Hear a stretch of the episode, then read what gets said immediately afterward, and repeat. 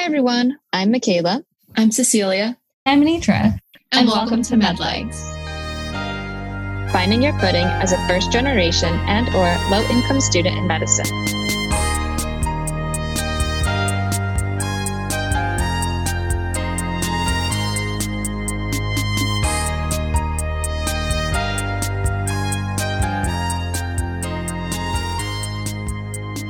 Today, we're excited to talk about the nerve wracking but exciting next step of the application process interview day. Getting an interview means that your application stood out to admissions committees and they're interested in learning more about you. This is your time to shine, but it's also your chance to understand more about the schools you applied to and find a school that's a good fit for you. We know things are a little different now with COVID 19, but interview day is often the first time you get to see the campus, meet potential future classmates and faculty, see the city you'd be moving to, and where you'd actually spend your time if you end up matriculating at that school. To help you get ready for interview season, we have two special guests with us today Cheyenne Williams and Michael Perez. Cheyenne and Michael are both students at the Perelman School of Medicine, and they were instrumental in forming our Penn Med FGLI student group formerly known as Lift Us Up. That being said, they're both very familiar with administration at Penn and passionate about the recruitment of FGLI individuals into the medical field. They've both been integral in our own medical school experiences as FGLI individuals, so we're very excited to have them here with us today. So, without further ado, how are you two? Thanks so much for joining us today. Doing well. Thank you so much for having us on the show. Um, I'm really excited to share my experiences. Awesome. Thanks so much again. And so, I guess our first question, really, for all of our listeners, is just to have you guys introduce yourselves. So that's like your name, your year at in medical school, how you identify within the first generation and or low income identity, and just your general involvement at Penn. And then if you'd like a fun fact at the end. I'm Cheyenne Williams. I'm the same year as Michael, rising fourth year, but I'm uh, going to be taking a year out to do research. Um, and I identify as FGLI uh, based on my experience of uh, being the first in my family to obtain a college degree um, or pursue any professional school. Um, and then I uh, grew up in an area outside of Washington, D.C., which um, is slightly lower income. Um, in the sense that my high school is a Title One school, and there was a significant portion of students below the uh, poverty line, qualifying for free and reduced lunch.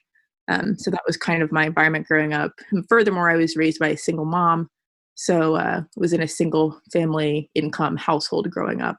And so when I got to Penn, I um, was coming from a public college that I went to largely based on financial reasons. So I was really struck by sort of the uh, income inequality uh, among students there and was really struck by our class composition of being mostly graduates from Ivy League institutions with parents with doctoral degrees and uh, became really passionate about trying to increase representation of students who have backgrounds like mine.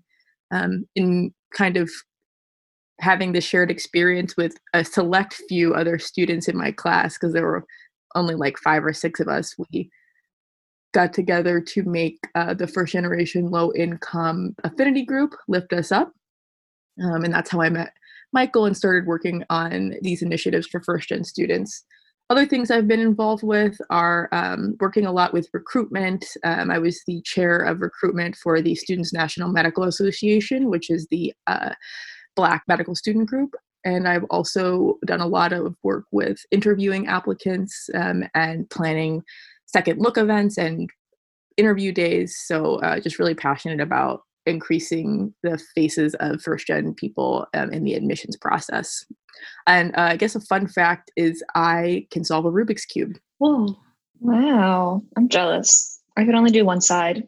I could do like two thirds of it and then I forgot the pattern. So yeah, I spent a lot of time doing that in high school. I was clearly, you know, not the most popular kid. But Hi, everybody. Uh, my name is Michael Perez. I'm a fourth year, rising fourth year, I guess, um, at the University of Pennsylvania, just like Cheyenne. And um, I identify as first gen. My parents did not go to college. Um, and I also identify as low income. Uh, we are kind of getting by um, okay for what was a big city, uh, which is home, Miami and uh, once the recession hit, we you know we quickly realized um, how low income we were and how we were barely making it by, um, and how difficult it was for us to get out of the recession. So definitely identify as first gen and low income. But since uh, coming to medical school, I actually uh, did go to undergrad in Miami, which is at Florida International University, and then came here straight through and uh, been mostly involved with the Latino Medical Student Association, serving as their co-chair and involved in a lot of the programming um, and recruitment and uh, advancement initiatives, just like Cheyenne. Um, doing a lot of work to kind of make applicants feel welcome here when visiting, um, and also uh, sometimes uh, mentoring students um, at the undergrad campus or um, who would come to a program here that we'd host to kind of provide them more information about getting into medical school just like Cheyenne had already mentioned, we got involved in this first gen low income group actually through conversations, have, having haphazardly found each other, um, and kind of sharing some of the same experiences about um, how lonely it could be being first gen low income in a, a medical school. And um, out of that was kind of born this group. And ever since then, you know, we've really enjoyed this close friendship and support system that we've built for each other and for our other uh, peers. And I guess a a fun fact um, for me is that I am a huge ice cream connoisseur and love to try like all different types of ice creams or different brands. I guess other than that, I'll be applying it to neurology this upcoming fall, but that is not a fun fact I realize. Michael, that's so exciting. Do you have a favorite ice cream flavor? I am loyal to cookies and cream. I think it is always by far the best choice you can make. And then I think if I had to choose a least favorite, I would choose pistachio. Uh, no offense to the pistachio lovers out there. What? No. Oh, no, you're disappointing Cecilia. At least you didn't disappoint Michaela. Yeah, I'm just happy you didn't say chocolate. yeah. I really identify with what you said, Cheyenne, about coming from a college that's not one of the Ivy Leagues because I'm from Haverford, which is a small liberal arts college. So I really resonate with that statement. And so I was wondering, you said your background um, made you really passionate about admissions work and getting more students from similar backgrounds as you into medical school. So, is that um, how you got involved in the admissions work that you're currently doing now? Yeah. So, partially realizing that there weren't that many of us and that there needs to be more of us um, just from an educational equity standpoint but also from the standpoint of working in clinically in philadelphia which um, is a uh, pretty impro- impoverished city and working with populations who um, by no means are from similar socioeconomic status of providers has really uh, motivated me to increase the amount of people who are becoming doctors from those same backgrounds so you both spoke a little bit to the makeup of not just being at elite medical school, but I think you know the the characteristic makeup of the student body at a lot of medical schools, which is that students um, come from elite universities. Uh, their their parents have doctoral degrees. During your interview day experience, did being FGLI and, and being around applicants from these schools who may be coming from backgrounds of privilege. Um, did you have any feelings of intimidation? How did you overcome them on your interview day? And if, yeah, you could speak to that a little bit and how being FGLI just impacted your interview experience in general. So yeah, I think the experience of being first gen low income is rather intimidating. You get to this interview process. Actually, I, I recall on my interview at here at Penn, um, I was sitting at breakfast with um, other people and we are just getting to know each other who were interviewing that day. And one of them kind of revealed rather quickly that um, he may or may not be the, the son of an ambassador in some of some mm. country and grew up outside of the United States. And um, all I could think about is how my, you know, my my dad sells tires, um, and my mom was, like was trying to help was like a secretary, and I don't know how mm. like to compare our experiences. Um, and I think the hardest part is kind of like relating in experiences to some of the, things that other people have done. What I consider a vacation might be very different than what other, other people consider a mm-hmm. vacation or a big trip per se. Um, so I think that part kind of felt uh, difficult when trying to ally yourself with other applicants on an interview day. I guess nonetheless, I was like really proud of like how far I've come if I was sitting at the same table with somebody of that caliber or somebody with those kind of experiences. And I think um, ultimately, um, the admissions committee um, also recognized the importance of that, which I'm truly grateful for. I feel like that was my entire undergrad experience. So I was like, oh my gosh, you're who? And that was crazy that you also had that experience. Michael, I wanted to ask uh, so you said you found it hard to relate to the students who were interviewing. Was it hard to relate to your interviewers? And was that a challenge for you when interviewing? Yeah, I think I my experience actually with student interviewers was a, was a bit different. We were mostly talking about things that were interested in medicine um, or mm-hmm. getting or like how they've adapted to the city. Um, we at least it was in my experience that we would get into conversations about like what it was for me growing up versus what they were what their life was mm-hmm. growing up. Um, I feel like maybe I got into that kind of conversation, but more as my faculty interviewers.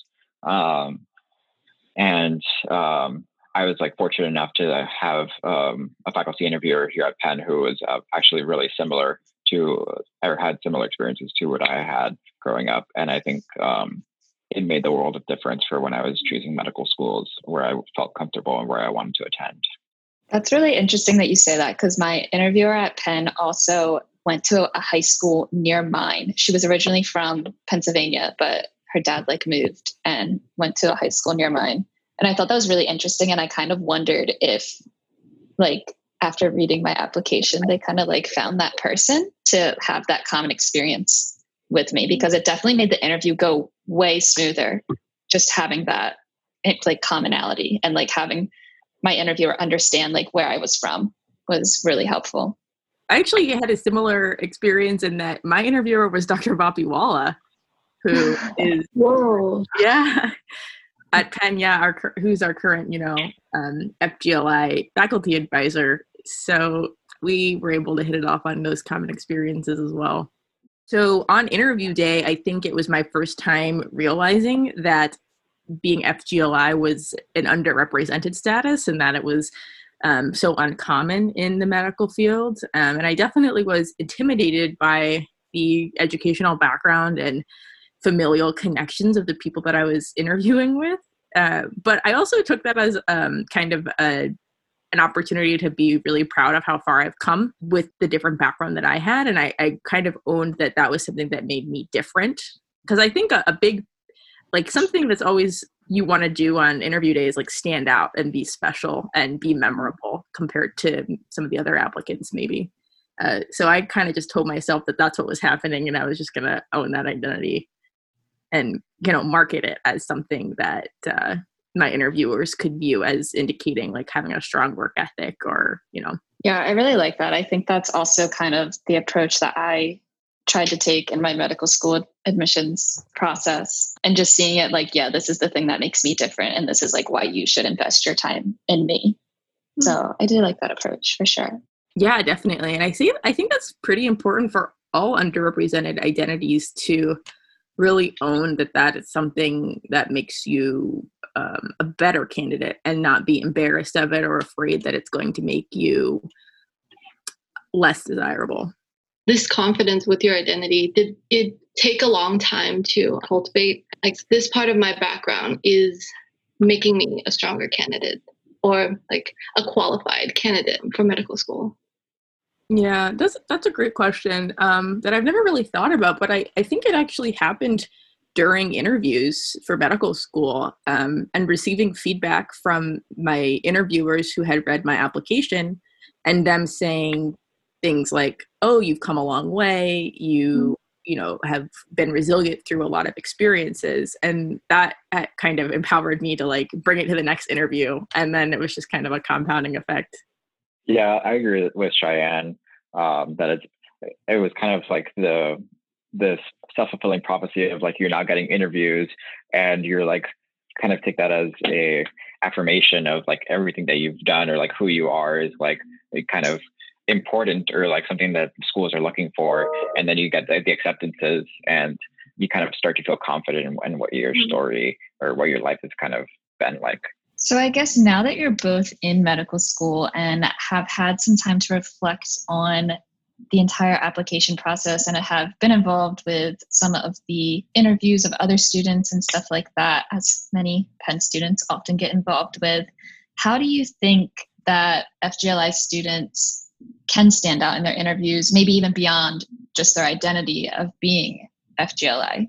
I guess you could also maybe share some examples of like what to do versus what not to do in terms of trying to stand out and like have that identity be known. Yeah, I guess something that um, this isn't necessarily in the interview, but on the interview day that I always take note of. And um, when I see applicants do this, I'm like, oh, I would want to be in, in class with that person, even if I'm not the person interviewing them, is being like kind to the other applicants and being um, respectful to everybody who they interact with. And I guess an example of that is um, our really we have really great um, environmental services workers at the medical school um, there's just like two really lovely women who know all like most students by name um, and seeing applicants be you know polite to them and thanking them for mm. you know the important work they do um, things like that that kind of just show an appreciation for other human beings who they're going to be interacting with i think goes a really long way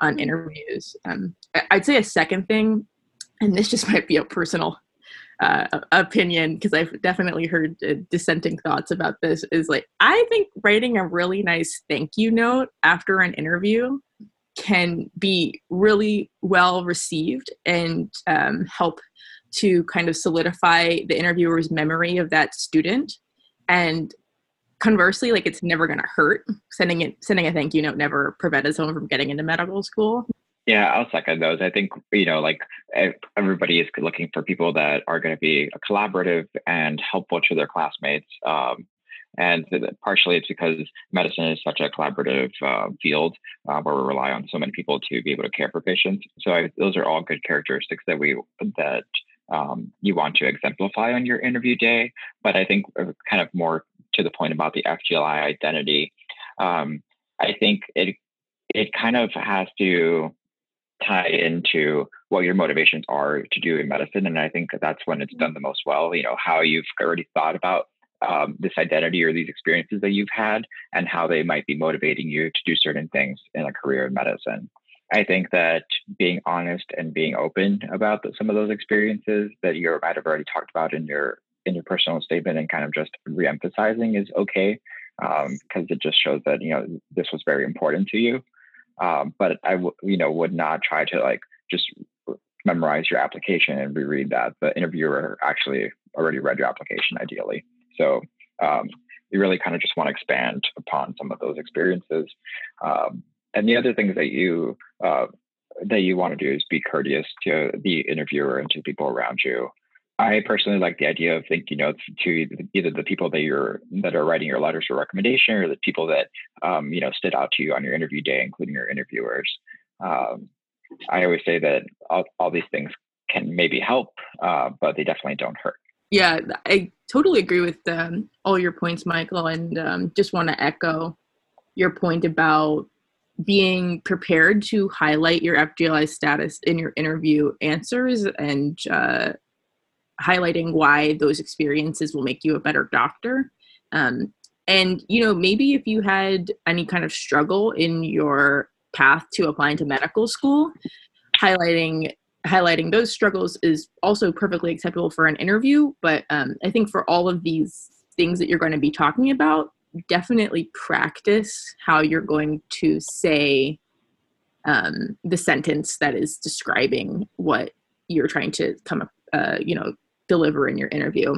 Like practice saying it, if you can do a mock interview, practice describing any of these, you know, more sensitive or deep topics, um, and just get feedback on how that comes across. I think is really important before um, about these things in an interview. I think those are some really great tips for people who are applying right now and even future applicants. I think, you know, something I always think about is what qualities would you want in your position or what qualities would you want in someone who's taking care of you also cheyenne you were saying you know practice how you're going to respond to some of these questions and take the time to reflect on your experiences can you go into that a little bit more like how you guys both prepared for your interviews ahead of time and what that looked like yeah so like my interview prep actually was i would do on the plane ride to somewhere or like the night before, like I would go to an interview. Um, and a lot of my prep was um, looking or learning more about the school since I probably hadn't uh, read about them in, in a couple months uh, between applying and getting an interview. Um, and so the, what I was trying to do is really see what priorities the medical school has or initiatives that I think resonate well with me and are things that I want to talk about and learn more about during my interview day. Um, and uh, the other part of it is, of course, like kind of looking back at your application and your secondary and things that you write, you might have already mentioned, uh, which will inform some of the the questions that may be asked of you. Um, I think that questions that you should always be prepared for and, and be ready to answer are why medicine, why this school, um, and I don't think you need to give a crazy unique answer. I think you just need to show that you're committed um, to a career in medicine and committed to potentially attending that school um, for a, for a good reason. Um, that that is really what you're trying to convey in that interview. That you know that you would be a good fit for medicine and a good fit for that school. Yeah, definitely. Those are why medicine and why this school are the two that you have to you know have have down pat prepared memorize. Um, I'll, I'll also add that I would be, I would look up this the interview instructions, like the email that the school sent me about their interview day, and just like be familiar with what my day was going to look like. Um, and most important about that is knowing if you're going to be doing one-on-one interviews or um, a group interview or a multiple um, mini interview, um, just so that you're kind of ready to tailor your answers based on what the setting is going to be. Um, and then some schools actually have blinded interviews where they haven't seen your application beforehand. Um, so in those cases, I'd be prepared to just you know have a short spiel about what your application does say if they had been able to read it.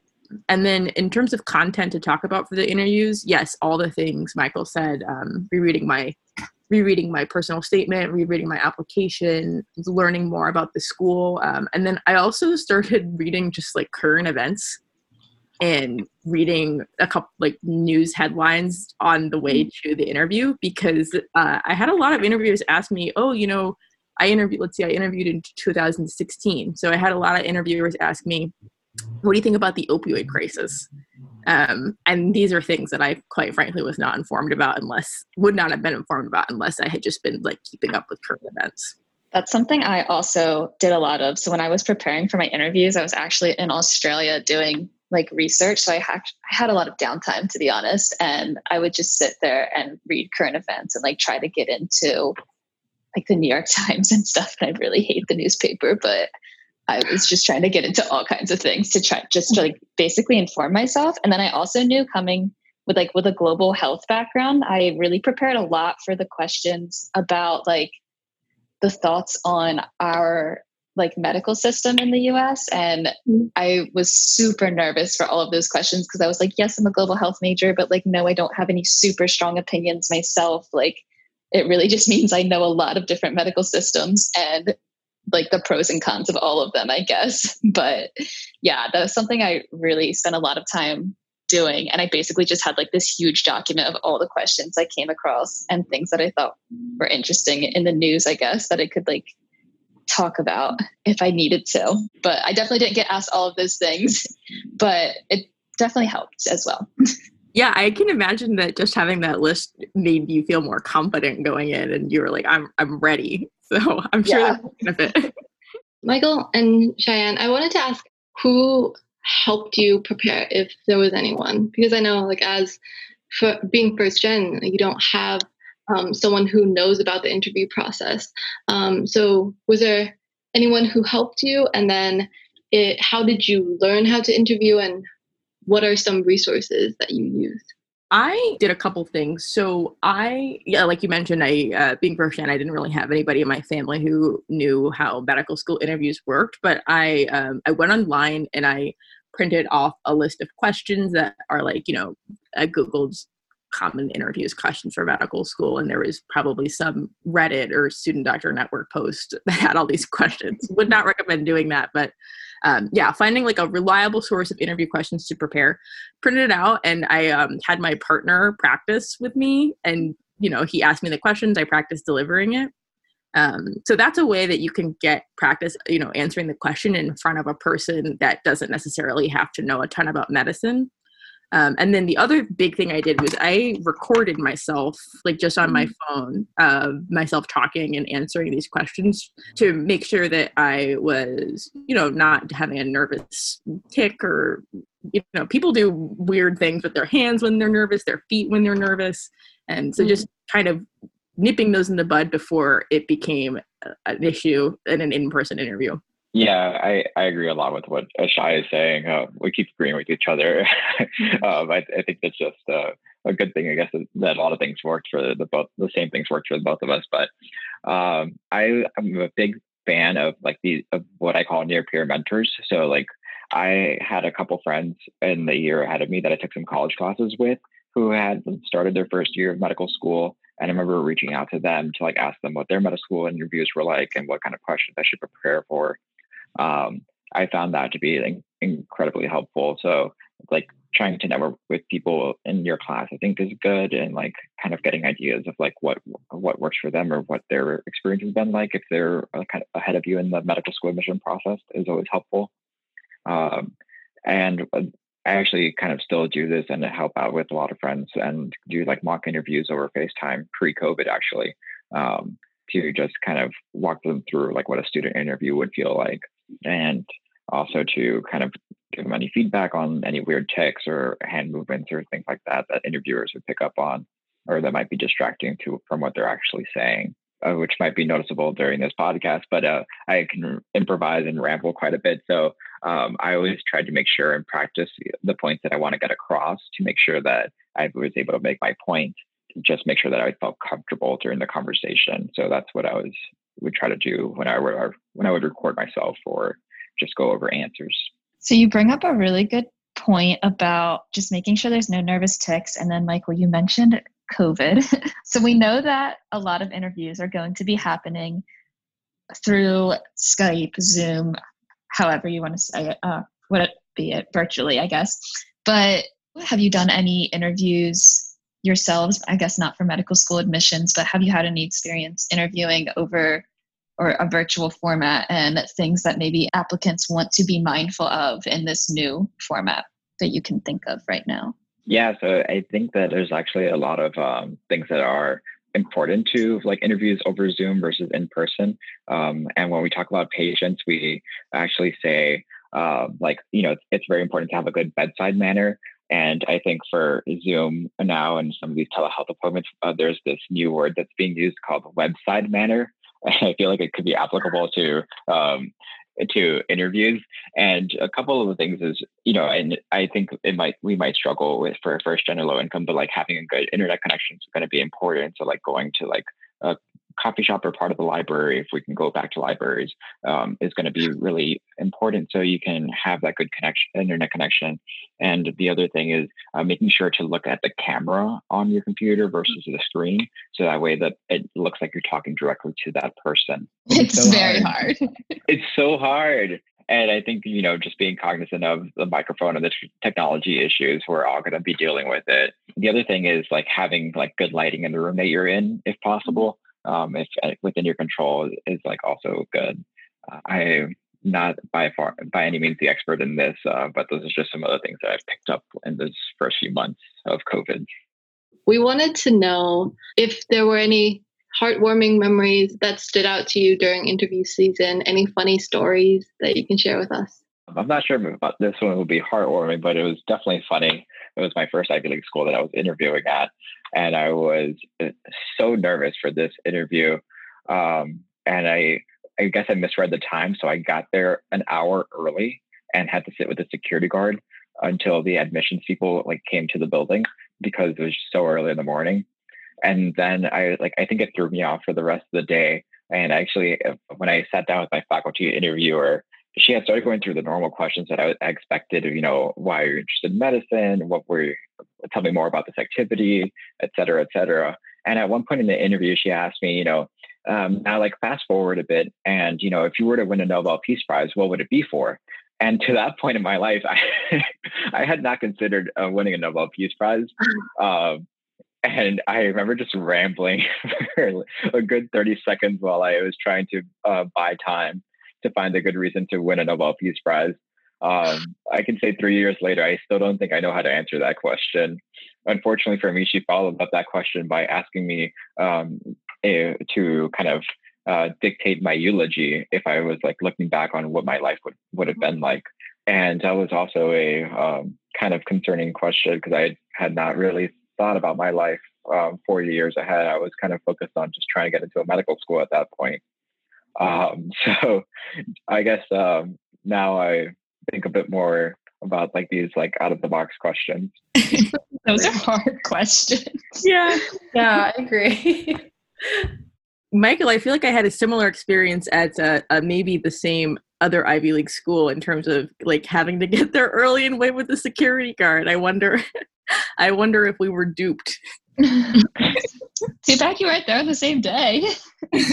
Yeah, that's true. That's actually a great point of of of a great thing to know about interviews is like you'll meet your future classmates and you meet like a lot of really great other medical students who because even if they don't go to the same school as you like you stay in touch and they they're your connection at other schools so that's something to mm-hmm. that's definitely really positive about interviews i say one interesting interview experience i had was my interview was the day after a very important election and I was interviewing on the West Coast in a more progressive school. And so uh, the interview questions I got were just like, you know, totally, uh, they, they, I felt so set up.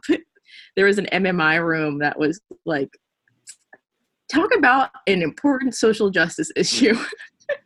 and like the next room was like, talk about what the characteristics of a good leader are.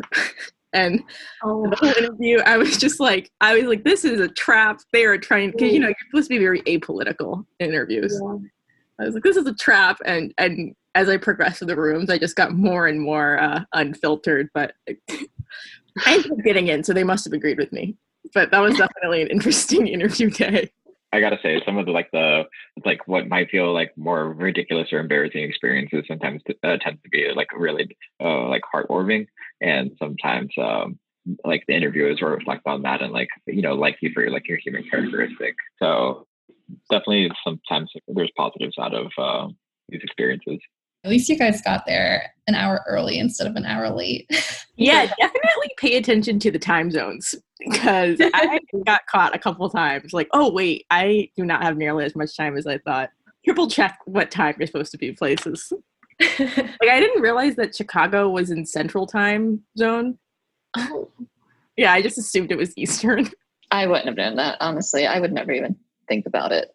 So, I also really liked how you talked about just meeting other people on the trail because like not only will you meet like your future classmates at the school that you're interviewing at but i also go to school with like or at least two or three people at penn that i interviewed with like at other schools and did not mm. interview with at penn. So i really i enjoyed that a lot. I enjoyed meeting other people from my undergrad that were interviewing but like had taken a post-bac so we never like crossed or things like that. And i i loved that about interviewing. I thought that was really coming from like a public high school and stuff that many people didn't go to to college outside of New Jersey, I thought that was super interesting and fun. And I just, that was like my first time experiencing that kind of networking that mm-hmm. really I just enjoyed and I'm looking forward to for like the rest of my medical career, I think. Yeah, and I think it definitely like the role gets a lot smaller the like the further you get in medicine and like you know I've had a couple conversations with um, with people who just graduated about um, residency interviews and um, I mean now that we're like being siphoned into into specialties um, there's even less people like that are going into each one. So like you run into those people um, apparently pretty often in residency interviews.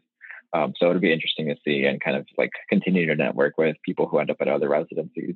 Um, it's definitely a small world here in medicine yeah, I can't. I know like people say things now of just like in different interest groups, specialty interest groups that you join. Like it's really hard to imagine now, like as an MS1 going on MS2, I guess, when people are like, oh my gosh, maybe you guys will see each other like again later when you're on the residency like interviewing trail. And I'm like, yeah, right. Like we don't even know if we're going to be pursuing this specialty later on. But I think you're right. Like I think that you do meet a lot of the same people over and over again. And that's just just wild to me, I guess. but um, so I guess wrapping up before we go, I would really just like to hear each of you say one piece of advice that you wish you could go back in time and give yourself if you were interviewing this upcoming year.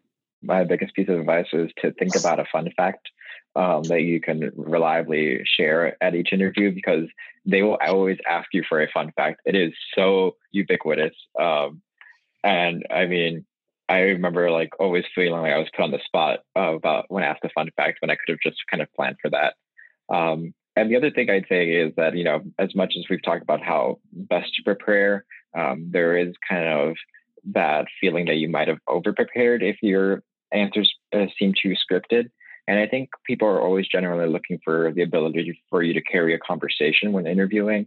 Um, so while it's good to like have like responses to some of these um, more common questions, um, I would always, you know, kind of make sure to balance the preparedness and the ability to carry the conversation and let the conversation flow naturally. You know, don't feel like you need to stick to the points that you want to get across if the conversation is going well and you're you know enjoying or talking about certain hobbies that you might have of in, the similar interest with that interviewer yeah that's a great point michael. I definitely thought that interviews were going to be a lot more like formal and structured and was thrown off when people would be like so how about those local sports team or whatever? And i i, I always felt like i was caught with my pants down I knew how to interact with these really important people. Um, yeah I, would say my pieces of advice are um, if i haven't already nailed it home always write the thank you letter like sometimes you'll be really tired and think like ah you know uh, do I really need to? Yes, just write the thank you letter um, and do it like within 24 hours of finishing your interview because those are the ones that that really help you be memorable to your interviewers. Um, and the other part of that is a lot of them have not yet written up how your interview went. So mm-hmm. you've written the thank you letter before they've reported back on you. It helps boost, you know, your impression on them. Uh, and then I'd say something else I tell myself is like, don't feel like you can't communicate with the school between your interview day and the the decision. I think I thought that like you interview and then you sit and twiddle your thumbs for like sometimes six months to to wait to hear back. Um, and I now know just from being on the other side that people send updates. People are you know staying in mm-hmm. contact with members from financial aid um, they're they're being very proactive about communicating with schools while they're awaiting their decision and, and that can really only help you. So yeah don't feel like you um, you can't reach out and stay in contact with people. Plus staying in contact with them might end up helping you down the road when they're trying to make, when they're trying to come to a final decision. Did you usually send email thank yous or how did you do that I started out sending uh, hard copy thank yous, but then I realized that uh, the turnaround, like they weren't, they wouldn't have gotten it until probably you know several days later. Yeah. Uh, and then they had, there, you're sending a thank you note mailed to a university so it's probably spending a couple days just like in the university mailroom waiting to get to the, the interviewer's office but yeah I, I thought that that would be more formal but then i just converted to email thank yous. And now that i'm an interviewer i realize that email thank yous are far superior because i like i have gotten paper thank yous several weeks after i interviewed people and like i've already you know written up their thing so i would say always go with the email and mm-hmm. do it like if you can do it on your way home from that interview. So that evening sending a thank you letter is not too early that's good. Yeah i think i also eventually converted just to all emails. But mostly i would ask people like what's the best way for me to send a follow-up and they would give me their email. So that was mm-hmm. very helpful to ask during the interview. I guess my other question is what kind of updates do people send? I guess if you like don't really have like an update to like your GPA or like an extra letter to add because I've heard of those things before, but I never really felt like I had any updates to give. I think even sending a it doesn't need to be like a formal letter. Um, like if you're updating on like your GPA or a paper or something, um, those should be formal letters. But I think even just emailing and being like, um, I just want to let you know that I'm still very strongly interested in this program. I've just completed all of my interviews, and um, this program is at the very top of my list. And um, I would be, you know, honored to be able to be considered here, just like something like that to the admissions office. Um, they, maybe they'll read it, but I mean, sorry, maybe they won't read it, but if they do, it can only help you. Um, and in contrast when you're applying to residency that this is like strictly forbidden you can't you can't communicate with programs uh, for the match so i would say definitely use it for medical school if you while you can well, thank you guys so much. I just want to say it was absolutely incredible having you guys on the show. You shared some amazing tips and stories that hopefully our listeners will find useful during their time um, this application season. Uh, and I think just the fact that we were able to relate to a lot of what you said, um, despite all applying during different um, seasons. Uh, speaks to how you know some some things just don't change. Um, like some of the overarching messages, being kind to your fellow applicants, to your interviewers, to everyone around you.